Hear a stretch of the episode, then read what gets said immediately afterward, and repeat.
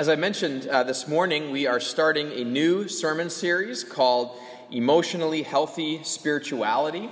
And over the next eight weeks, we'll be going through the principles in, in this book uh, written by uh, Pastor Pete Scazzero.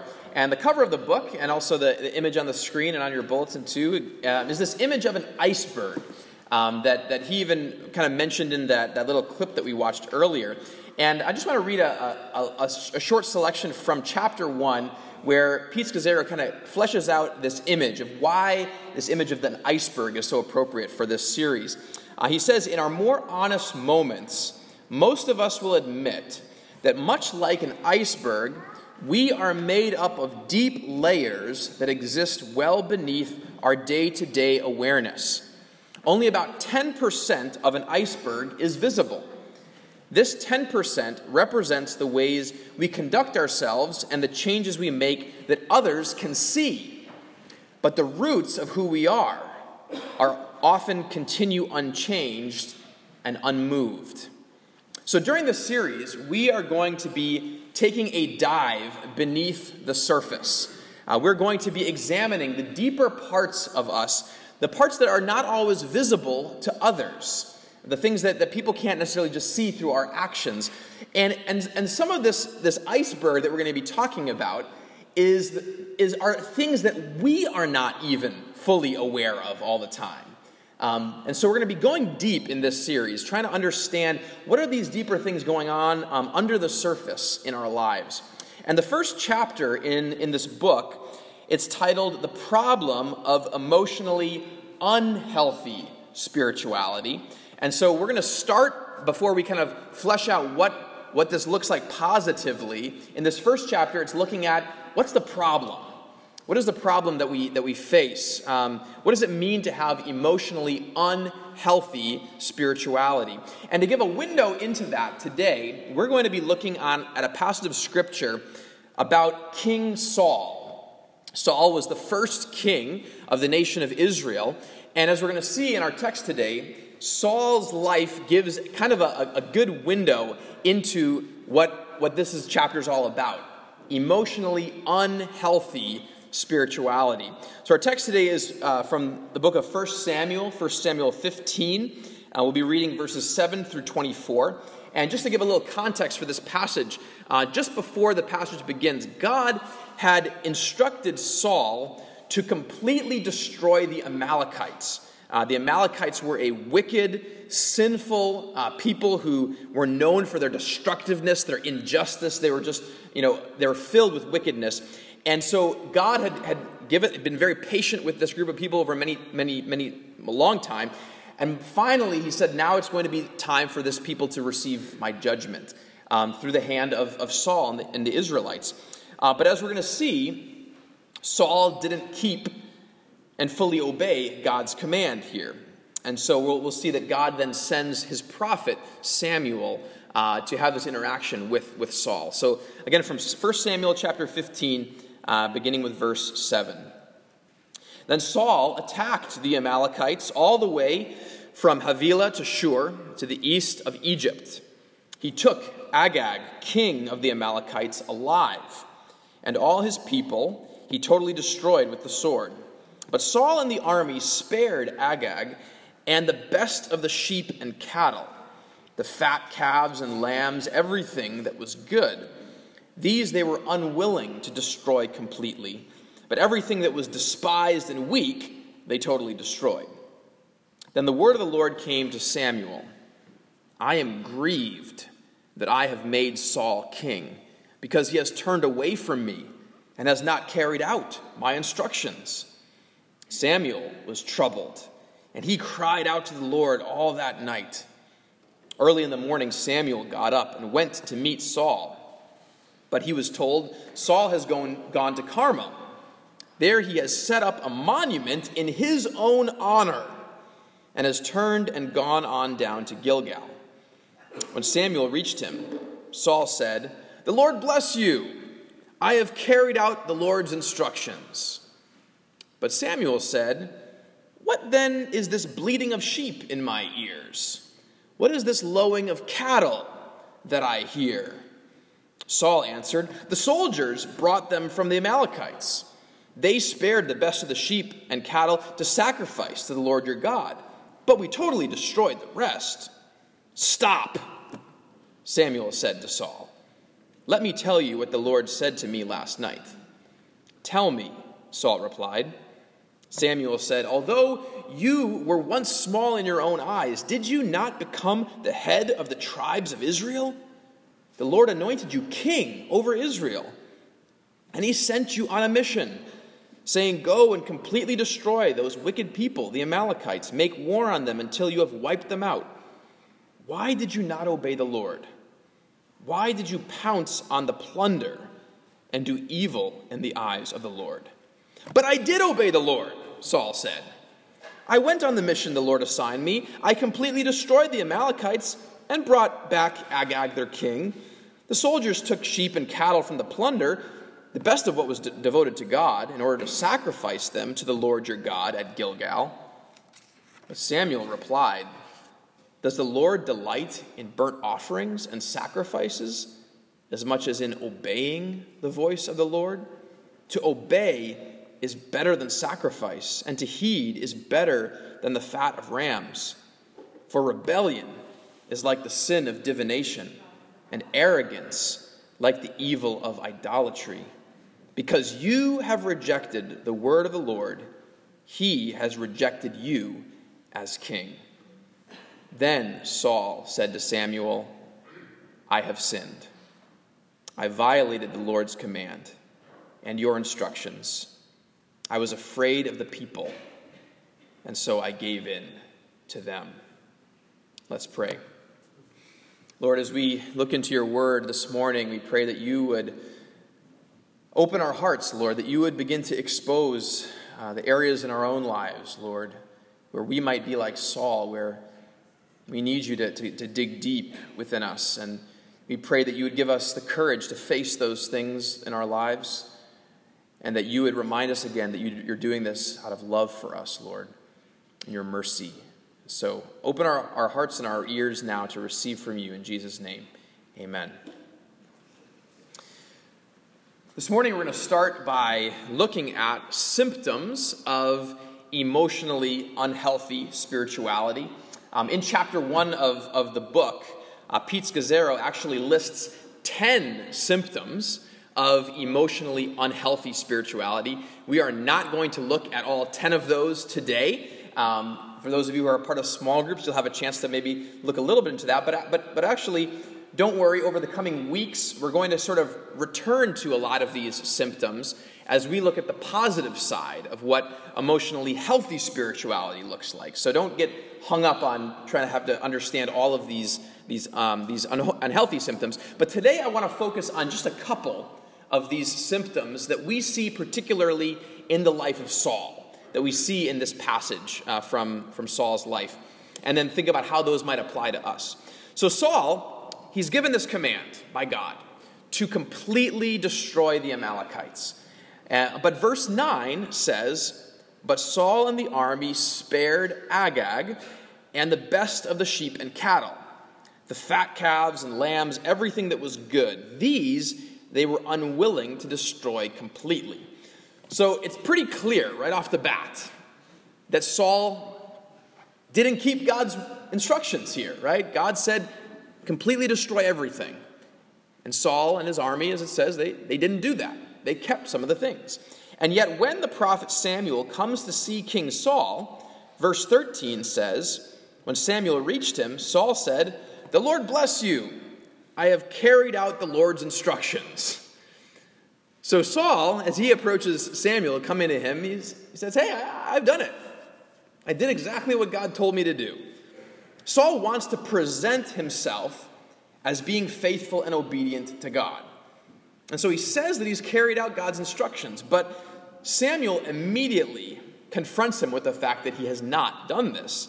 Um, in verse fourteen, we read, "But Samuel said, 'What then is this bleating of sheep in my ears? What is this lowing of cattle that I hear?'" Um, Samuel kind of gets a little feisty with, with Saul, kind of a little sarcastic, like, what's what's going on here, Saul? I, I hear some animals around here. Um, right within his earshot, it's clear that Saul hasn't kept God's command.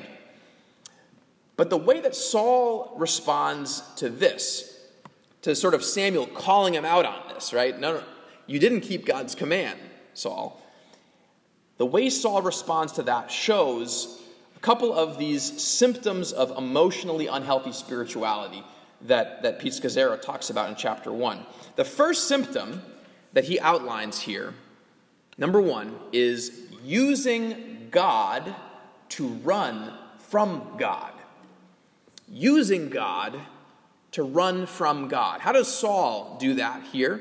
Well, Saul, he claims to be following God, right? He, in his mind, he's doing God's work. But in reality, he's running away from God because he's not keeping God's law. In response to Samuel's question about the sheep and the cattle, Saul says in verse fifteen, this is kind of Saul's ex- explanation, right? He says, the soldiers brought them from the Amalekites, and they spared the best of the sheep and cattle to sacrifice to the Lord your God. But we totally destroyed the rest. So, so Saul says, well, well, the reason we, you hear these sheep and these cattle around here is because we're sacrificing it to the Lord. We're doing God's work here. We're We're, we're offering this, this offering to God. I mean, and that, that sounds pretty good, right? I mean, who can argue with that? Sacrificing to the Lord. The problem is, that's not what God wanted. That's not what God asked Saul to do. God never asked him to, to keep some of the cattle to sacrifice to him. No, he, he asked him to completely destroy everything. And so, in this situation, Saul uses God. He says that he's doing something for God, right? I'm, I'm sacrificing to the Lord. But he's actually running from God because he's not keeping God's law. And in, and in fact, what he's really doing by, by, by sh- showing this, saying, no, I'm sacrificing to the Lord, is that he doesn't want to come face to face with why he didn't obey God. He doesn't want to face the reason for why he didn't destroy everything. You see, Saul had an iceberg. Saul had an iceberg, just like you and I do. And there were things operating under the surface in Saul's life which he didn't want to face. He didn't want to acknowledge. What were some of those things? Well, one of them finally comes out at the very end of this passage, in the last verse of our text, when, when Saul finally admits that he did disobey God. In verse twenty-four, he says to Samuel, I have sinned. I violated the Lord's command and your instructions. And here's the reason that he gives. He says, I was afraid of the people, and so I gave in to them. Saul finally admits that the reason he didn't completely obey God's instructions was because he was afraid of the people. See, in his mind, he, he, he's, he's portraying at the, at the top of the iceberg as, I kept the law, I, I'm doing these things for God. But deep underneath, the reality is, he knows that he didn't really keep God's instructions, and there's a reason for that. He was afraid of the people. He was afraid of what the people would say if, if they, he insisted that they had to destroy everything. And you can imagine the response, right, to, to these soldiers. As, as Saul says, wipe out everything, destroy every single thing here. You can imagine soldiers saying, why should we do that, Saul? Why should we destroy this perfectly good livestock that we can obviously use? Let's destroy the weak ones. Let's keep the strong ones. We'll sacrifice some of those to God, but there's a lot of good livestock we could really use from, from this war. And Saul goes along with that because Saul cared more about how the people viewed him than he did about obeying all of God's instructions. How often do we do something similar in our lives? How often do we, are we willing to sort of fudge God's instructions for the sake of how other people will see us.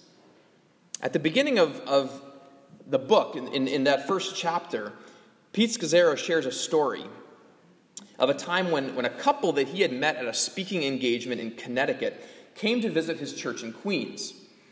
And this couple wanted to spend some time with him and his wife, Jerry, after their three Sunday morning worship services. They had three services that he had gone through, and this couple said, "Hey, can we spend some time with you?" And Pete writes this. He says, "I was exhausted, understandably so, right after three worship services. But," he says, "my greater concern was what their pastor, a friend of mine, would think. What would they say to him if I simply sent them home? What might they say about me? So I lied. Sure, I would love to have you for a late afternoon lunch. And I'm sure Jerry would too." I'm sure his wife loved that response that he gave. And so Pete goes on to describe in the book that, that this lunch, where throughout the lunch, underneath the surface, he's just, he's frustrated. He wants to get through this thing. But on the, on the surface, he, he shows this nice, happy face. He's enjoying this lunch, but it's a false face because he's so concerned with how they see him. He's not willing to be honest about how he's really feeling underneath because he, he's concerned about what they think. He's concerned about what their pastor will think. And so really what's happening here is that Paul is, and Pete, Pete Scazzero, he's doing exactly what Saul did. He's disobeying a clear command from God. One of the Ten Commandments, do not bear false witness. Do not lie. And he says, well, I'm just telling a white lie. I'm just, I'm just, you know, I'm not being completely honest, but, but why? Why does he do that? It's because he cares so much about what the other people think of him. He's more concerned with how that couple will view him. But here's the thing. Did he want to admit that, that that's what he was doing? No. You see, Pete Scazzero, in his own mind, as he's trying to justify this, he uses God, tells himself, I'm, I'm sacrificing for the Lord today by graciously hosting this other couple, right? He's doing it for God. He's doing it for, for, for you know, I'm, I'm, I'm being a, ho- a good host. But he's using God to actually run from God, to actually run away from what God wants to reveal in his heart, that, that, that he, he's got an idol in his own life. That idol is other people's opinions. And so Pete Scazzero, he, he uses God to run away from God. He doesn't want to face the deep iceberg underneath the surface that showed how deeply he found his identity and how other people viewed him. And you know what? I've done very similar things in my own life, right? I, I put out a, a, a face. I don't want. I don't want to be honest with what's really going on underneath, because then it makes me face the fact that, that I'm actually trusting in other things other than God, and we can easily use God to run from God. Another symptom that, that Scazzero points out in the book um, is, is his number eight symptom that he lists in his list, which is covering over brokenness, weakness, and failure. Saul didn't want to admit that he had failed to obey God. And so he keeps c- trying to cover over that fact.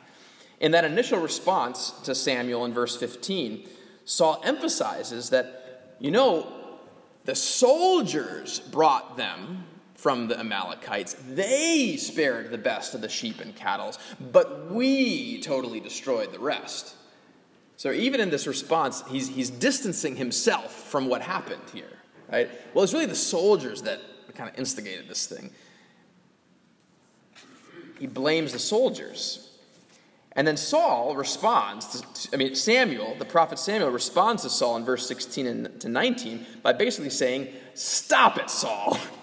He just says that. stop it.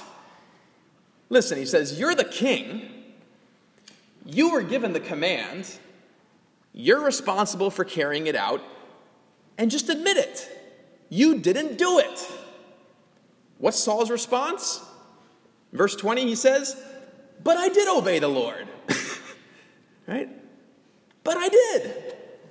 And he goes on to say exactly the same thing. The soldiers kept some of the sheep and cattle in order to sacrifice it to God. Saul is unwilling to admit his mistake. He's just unwilling. He covers over that brokenness and weakness and failure. Now, does that ever happen in our world today? Does that ever happen? I mean, I feel like the news cycle every week is basically a case study in this symptom of un, of spiritually unhealthy spirituality, right? I mean, we, we we we hear this constantly in our news. We hear it on both sides of the political spectrum. We hear someone gets caught in a lie or a mistake from someone's past is exposed, right? This has happened many times over the last several weeks. And how does the per- person typically respond? Deny it. Make excuses for it. Shift the blame to someone else. Well, well, what about that person, what they did?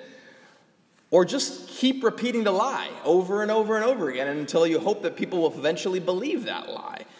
I mean, there is almost no room in our culture for someone to say, yes, I was wrong. Yes, I lied. In fact, I actually cared more about other people's opinion. I cared more about winning than I did about being honest. We never hear that in our culture, right? Why is that? The big reason why most people are unwilling to do this is because they know what lies on the other side of an admission like that. Judgment, condemnation, rejection. If you admit you are wrong, you're finished. You're seen as weak. And so there is this pressure to just cover over those mistakes and try to explain it away, give a good spin on that. Because we know that if we actually do admit it, what we're going to receive is rejection and condemnation. In our culture, confronting someone with their brokenness and weakness and failure, it's almost always designed to condemn them, to crush them, to dispose of them. And that's why we so often respond by trying to cover over these things. But here's the thing. That's our culture. Is that how it should be in the kingdom of God? Is that how it should be in, in the church? Is that how it should be in, in, in our marriage or in our families where, where we are so afraid of admitting our brokenness, our weakness, and failure because we're afraid that we're going to be crushed and condemned and rejected? Here's the thing. God's response when we admit our brokenness, weakness, and failure, it's not crushing us, condemning us, rejecting us. And so as we think about these, these symptoms of emotionally unhealthy spirituality that we see in Saul, and we see in our culture, we see in ourselves, I want to take a look at what God intends when he confronts us with these things. And I want to suggest that, that God confronts us actually out of love. So let's take a look at God's loving confrontation.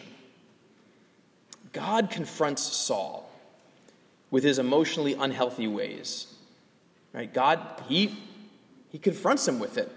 He sends the prophet Samuel as his representative to cause Saul to look beneath the surface, to deal with the iceberg that he's trying to ignore, that he's trying to cover over. And that, that confrontation is challenging. In verses twenty-two and twenty-three, Samuel says to Saul, "Does the Lord delight in burnt offerings and sacrifices as much as in obeying the voice of the Lord? To obey is better than sacrifice. To heed is better than the fat of rams. For rebellion is like the sin of divination, and arrogance like the evil of idolatry. Because you have rejected the word of the Lord, he has rejected you as king." That's confrontation right there. And when you hear those words, you might ask, what's loving about that? I mean, isn't, isn't God just responding with judgment and condemnation and rejection, just like we see in our culture? I mean, why would, why would you and I want to face God's confrontation? Why would we want to open up ourselves to that iceberg underneath if, if God's going to respond to us like that? What if, is he going to just reject us? Well, in, in, in chapter one again, Pete Scazzero shares about a moment when he was confronted with his unhealthy habits. A moment when God confronted him through his wife, Jerry. Jerry came up to Pete and told him that, that she was unhappy in their marriage and that she didn't respect his leadership in their church.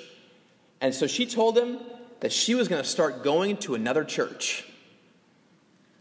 Now, Pete, as he reflects on this moment when, when his wife confronted him this way, he reflect, he says this, he says, "She had exposed my nakedness, and a part of me wanted to strangle her."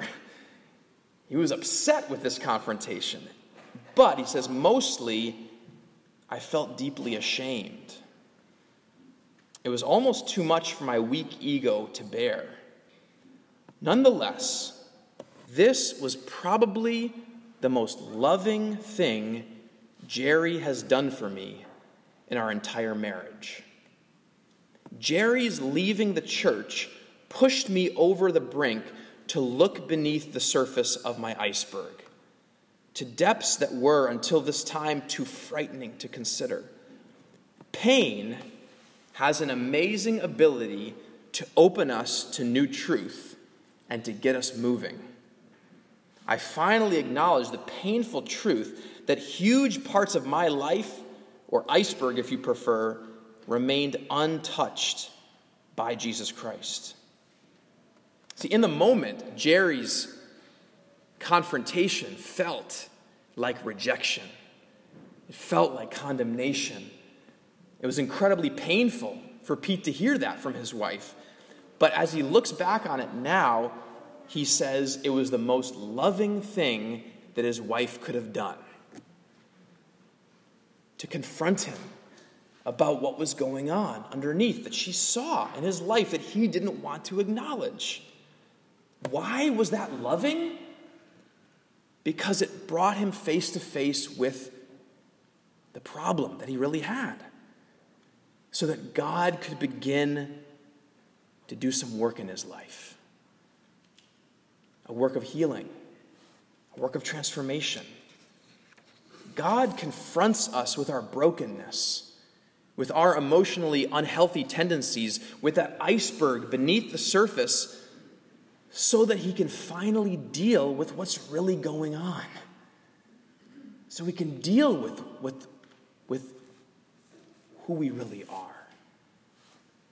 In our scripture reading from earlier in the service that Ronnie read, First John chapter one, verse six says, "If we claim to have fellowship with him and yet walk in the darkness, we lie and do not live out the truth." If we are living in the darkness, if we are unwilling to, to, to face the iceberg that's beneath, to face our idols, to face the things that are that are really going on that sometimes drive our disobedience against God, we're lying to ourselves. John says we don't live out the truth. Saul was lying to himself. First John one, eight and ten say, if we claim to be without sin, we deceive ourselves, and the truth is not in us. In verse ten, if we claim we have not sinned, we make him out to be a liar, and his word is not in us. That's the danger of not being willing to deal with what's really going on in ourselves. That if we claim that I'm just fine, there's no iceberg there, I'm, I'm, I'm just floating along fine. God says that we're a liar, and his word is not in us. You see, the rejection, the real rejection that we need to worry about is not the rejection from other people around us.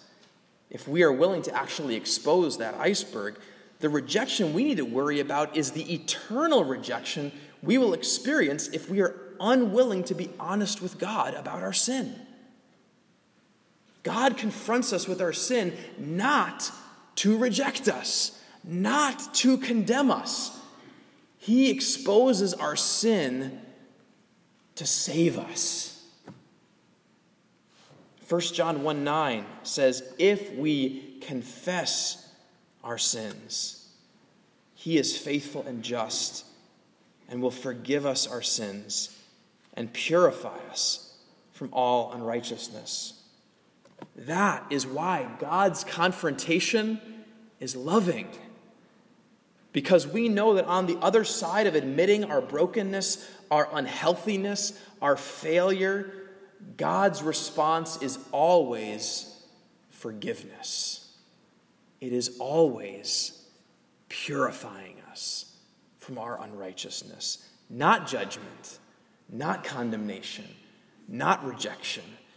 And so we may, we may experience the earthly consequences of our actions, like Saul losing his place as king. Right? That was a, a rejection he experienced in this life. Or like Jerry Scazzero leaving Pete's church for a period of time. That was some consequences that Pete had to face because of his sin. There was some rejection there. But those earthly rejections, those earthly losses, and even painful experiences, they're nothing compared to the fact that God might use those very things to save us. That he might actually use someone's heart, someone exposing us, in order to save us, in order to transform us, in order to do a deep work in us, to bring us to a place where we will be walking in a whole new way of life that is full of freedom and joy and health. Emotionally healthy spirituality, it may be hard to get there, but when you get there, it's life, it's freedom. It's walking in the light. And that's what John says in First John one, seven. He puts it this way, but if we walk in the light, as he is in the light, we have fellowship with one another. They're talking about us and God. And the blood of Jesus, his son, purifies us from all sin. Doesn't that sound good? To walk in the light, to be free from hiding, to be free from trying to paste over our brokenness and our weakness, from trying to use God to run from God. Just allow God to expose us so that he can heal us and transform us. So as we begin this journey of emotionally healthy spirituality, I want to encourage you to be open to God's loving confrontation in your life. This series may uncover some things that are difficult for you to face. It may expose some idols in your life that you may not even be aware of right now. And it may bring up some things from your past that you haven't fully dealt with. It may be painful. It may be uncomfortable.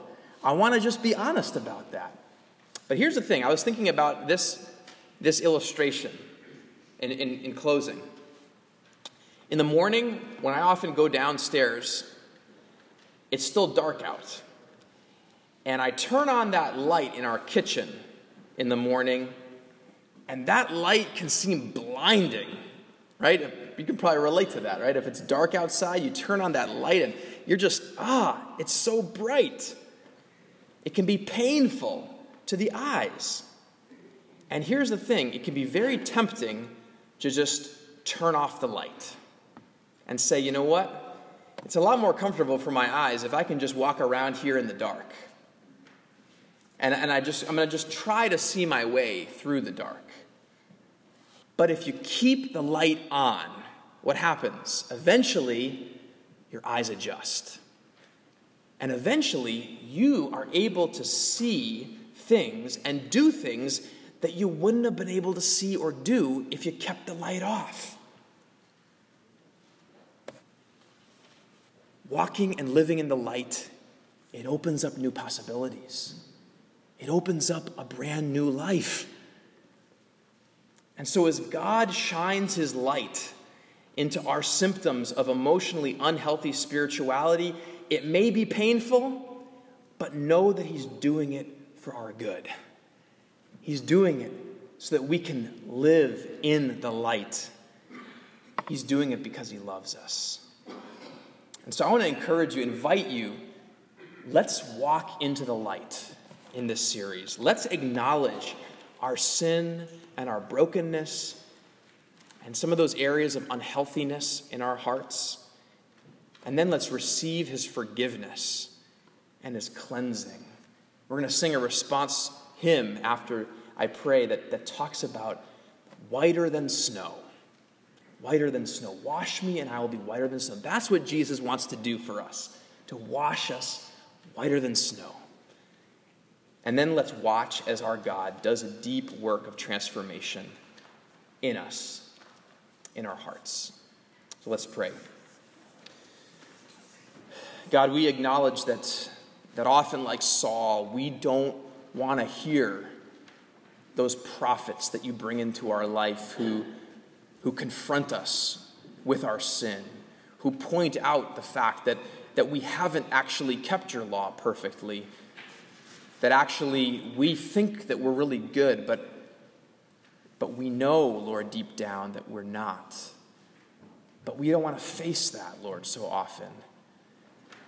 And so, Lord, I pray that you would give us an openness to your confrontation of us, that we wouldn't fear it, Lord, because we know that you don't confront us to condemn us. You don't confront us to reject us and to say you're out of it, you're out of here. But you confront us so that you can bring us into the light.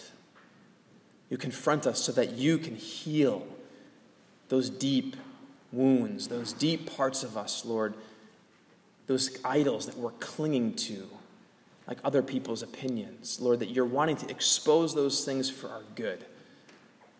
And so we pray that you would help us to embrace this process of, of letting your light shine on that, that iceberg in our hearts, Lord. That we wouldn't run from you. We, w- we wouldn't deny our sin, but that we would acknowledge it so that we can be forgiven, that we can be washed whiter than snow, and so that you can begin to do that work of transforming us from the inside out. We pray this in Jesus' name.